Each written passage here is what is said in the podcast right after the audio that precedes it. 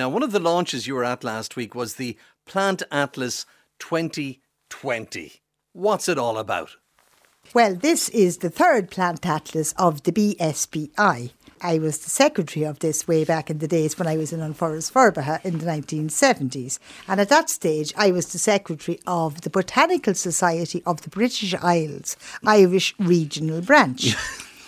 Anyway, they brought out a second atlas in the year 2000, and there had been so much aggro over the first atlas in 1962 being called an atlas of the British flora, mm-hmm. even though Ireland was in it, that we got it changed. So by the time 2000 came along, it was the Botanical Society of Britain and Ireland.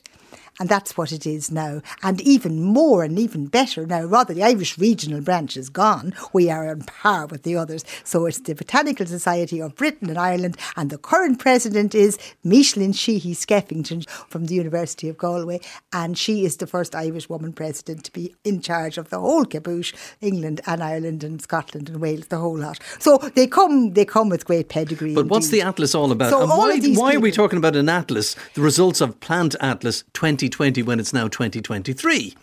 Yes, of course, indeed. But you see, there are thousands of volunteers all over Britain and Ireland out volunteering, recording, and the whole country is divided up into 10 kilometre squares. So there's over a thousand 10 kilometre squares. The country is divided into 40 vice counties, which are equivalent, all the equivalent size counties. Each one has a county recorder. They are in charge of the results from their county.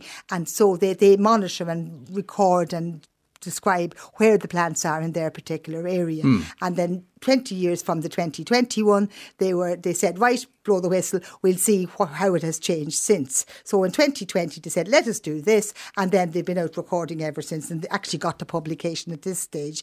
And today, I'm looking at it online, but when it was being launched last Thursday, they actually had the atlas in, and it's two large volumes. You can hardly lift them. So the amount of information in that is great. And so is that, it good or bad? Well, it's not good. I mean, they're able to compare the information now in the year 2023 with what the situation was like in the year 2000, and indeed what it was like in the first atlas in 1962. So they can say this is doing better, this is doing worse, this is doing whatever. And it is a devastating result oh because what they have done is they've divided the kind of plants in Ireland into three groups. There's the crowd that came by themselves, the native species. We were always talking about these on the programme. These are the ones that came after the end of the last ice age by themselves. Nobody brought them with them at all.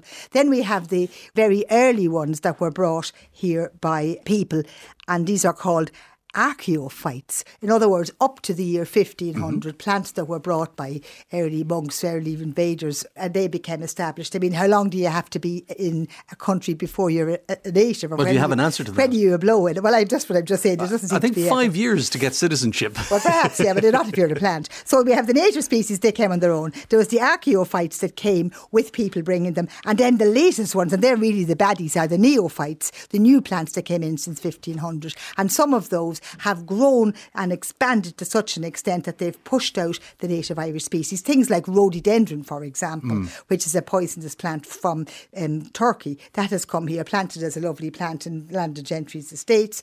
Even the bees won't touch it because it's poisonous to them. None of the attendant fauna that would be living with it in Turkey were ever brought here, of course. Things like Himalayan balsam, for example. These are doing so well in Ireland that they're pushing out the native species, making the countryside much less biodiverse. So this is what this, this plant atlas is showing, where the increases have been, where the declines have been, but even more importantly, who's been increasing, who's been declining, and who are the winners and the losers. Let's look at the figures. Fifty-six percent of Ireland's native plants in decline. That doesn't sound great. It does. It isn't. It's horrific. And it, the, the, answer to the question that you haven't yet asked, which is why. Well, I was about to ask which it. Is what why, is the question? You tell me, and then I'll the ask it. You were well, fifty-six percent of a decline in Irish wild plants.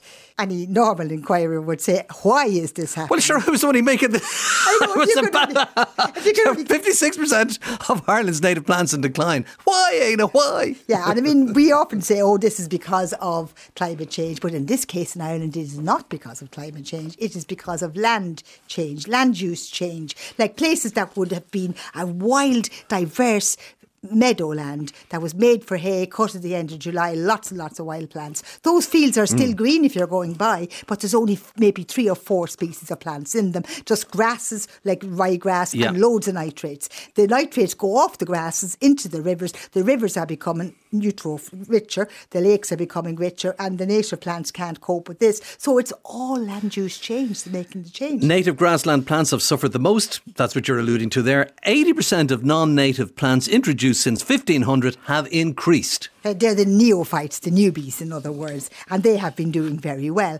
But really, what we need to do, we need to get funding down to do a PhD ourselves on this programme because there's a connection between the changing introduced plants and the changing introduced animals as well, and the changing, you know, getting rid of top predators, things like that. So you have herbivore animals like goats, you've herbivores like deer, you've herbivores like sheep, and they're having a huge impact on the vegetation. And this is then making life even more easy for your neophytes, these new nasty fellas, to spread because they're getting assistance from the introduced non-native animals as well. So it's all of a piece. This is the plant end of the story, but the story is even larger mm. because the introduced animals ha- are playing a huge bad